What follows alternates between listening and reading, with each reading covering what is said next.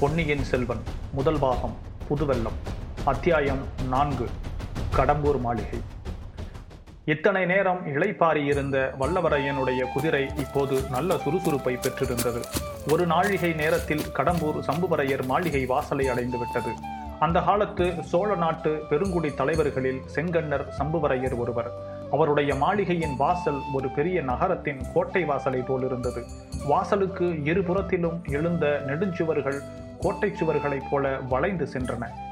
கோட்டை வாசலில் யானைகளும் குதிரைகளும் ரிசவங்களும் அந்த மிருகங்களையெல்லாம் பிடித்து கட்டுவோரும் தீனி வைப்போரும் தண்ணீர் காட்டுவோரும் ஆங்காங்கு தீவர்த்தி தூக்கி பிடித்து வெளிச்சம் போடுவோரும் தீவர்த்திகளுக்கு எண்ணெய் விடுவோருமாக ஒரே கோலாகலமாயிருந்தது.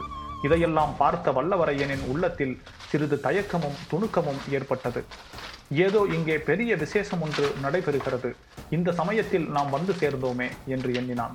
நடக்கும் விசேஷம் என்னவென்பதை பார்த்து தெரிந்து கொள்ளும் ஆவலும் ஒரு பக்கம் பொங்கிக் கொண்டிருந்தது. கோட்டை வாசர் கதவுகள் திறந்துதான் இருந்தன. ஆனால் திறந்திருந்த வாசலில் வேல் பிடித்த வீரர்கள் சிலர் நின்று கொண்டிருந்தார்கள்.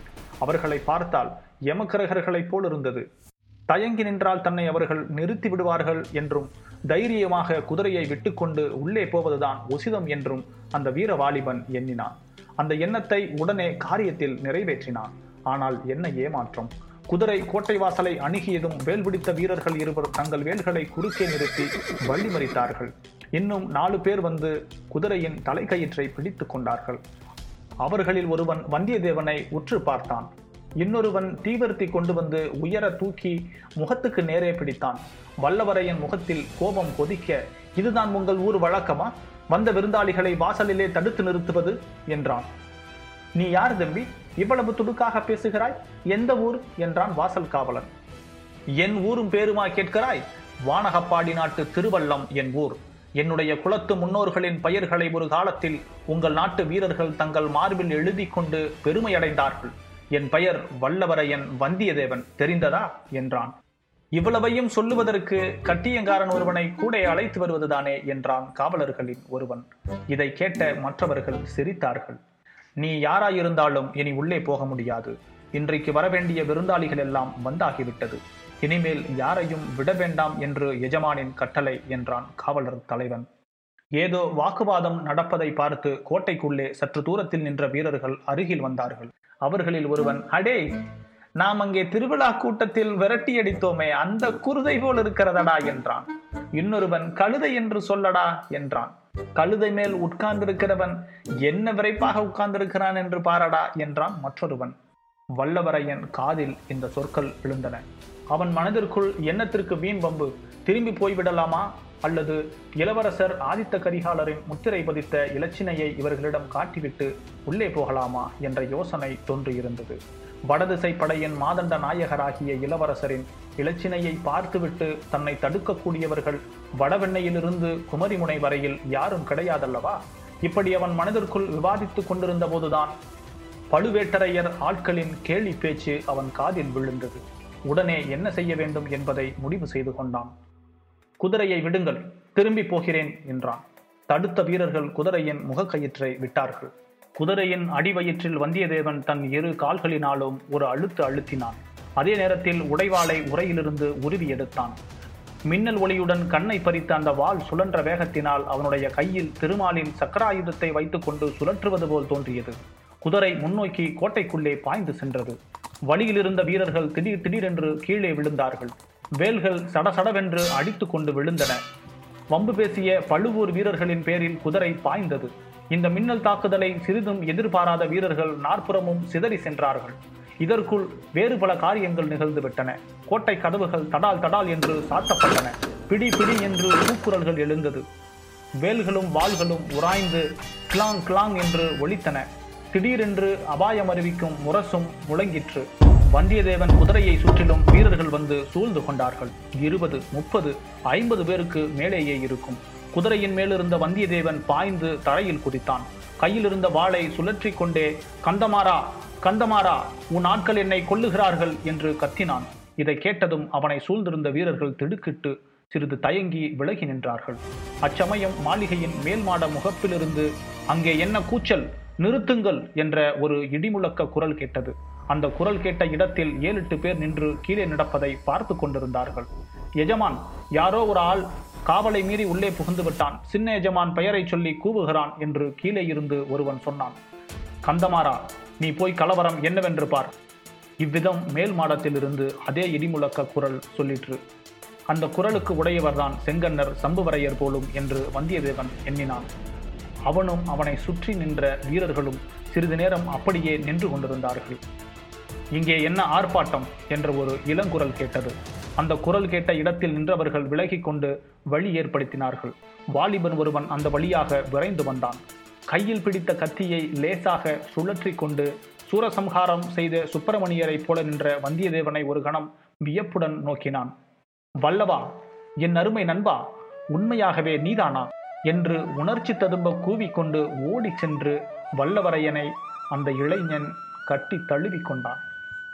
கந்தமாறா நீ படித்து படித்து பல தடவை சொன்னாயே என்று உன் வீட்டுக்கு வந்தேன். வந்த இடத்தில் எனக்கு இத்தகைய வரவேற்பு கிடைத்தது என்று வந்தியத்தேவன் தன்னை சுற்றி நின்றவர்களை சுட்டிக்காட்டினான் அவர்களை பார்த்து சி முட்டாள்களே போங்கடா உங்கள் அறிவு உலக்கை கொழுந்துதான் என்றான் கந்தமாறன். கந்தமாறன் வந்தியத்தேவனின் கையை பிடித்து பரபரவென்று இழுத்து கொண்டு போனான். அவனுடைய கால்கள் தரையில் நில்லாமல் குதித்து கொண்டே இருந்தன. அவனுடைய உள்ளமும் துள்ளி குதித்தது. யவன பிராயத்தில் உண்மையாக உள்ளம் ஒன்றுபட்ட ஒரு நண்பன் கிடைத்தால் அதை காட்டிலும் ஒருவனை பரவசப்படுத்தக்கூடியது வேறு என்ன உண்டு? ஆம் காதல் என்பது ஒன்று இருக்கத்தான் செய்கிறது. ஆனால் காதலில் இன்பமும் குதூகலமும் எத்தனை உண்டோ அதைவிட அதிகமாக துன்பமும் வேதனையும் உண்டு. யவனத்து சிநேக குதூகலத்திலோ துன்பத்தின் நிழல் கூட விழுவதில்லை. ஒரே ஆனந்தமயமான இதய பரவசம்தான். போகிற போக்கில் வல்லவரையன் கந்தமாறா இன்றைக்கு என்ன இங்கே ஏக தடப்புடலாயிருக்கிறது இவ்வளவு கட்டுக்காவல் எல்லாம் எதற்காக? என்றான். இன்றைக்கு இங்கே என்ன விசேஷம் என்பதை பற்றி அப்புறம் விவரமாக சொல்கிறேன். நீயும் நானும் பெண்ணையாற்றங்கரை பாசறையில் தங்கியிருந்தபோது பழுவேட்டரையரை பார்க்க வேண்டும். மலவரையரை பார்க்க வேண்டும் அவரை பார்க்க வேண்டும் இவரை பார்க்க வேண்டும் என்று சொல்வாயே அந்த அவர் இவர் சுவர் எல்லோரையும் இன்றைக்கு நீ இங்கேயே பார்த்து விடலாம் என்றான் கந்தமாறன். பிறகு விருந்தாளிகள் அமர்ந்திருந்த மாளிகை மேல் மாடத்திற்கு வல்லவரையனை கந்தமாறன் அழைத்துச் சென்றான். முதலில் தன் தந்தையாகிய சம்புவரையரிடம் கொண்டு போய் நிறுத்தி அப்பா என் தோழன் வானர் குலத்து வந்தியத்தேவனை பற்றி அடிக்கடி தங்களிடம் சொல்லிக் கொண்டிருப்பேனே அவன் இவன்தான் என்றான். வந்தியத்தேவன் பெரியவரை கும்பிட்டு வணங்கினான். வரையர் அவ்வளவாக மகிழ்ச்சியடைந்ததாக தோன்றவில்லை. அப்படியா?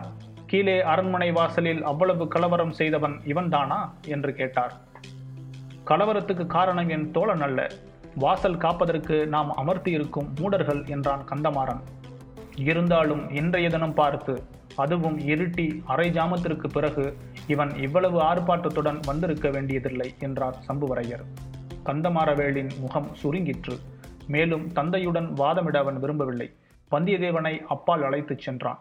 வந்திருந்த விருந்தாளிகளுக்கு மத்தியில் நடுநாயகமாக ஓர் உயர்ந்த பீடத்தில் அமர்ந்திருந்த பழுவேட்டரையரிடம் அழைத்து போய் மாமா இவன் என் ஆருயிர் நண்பன் வந்தியத்தேவன்.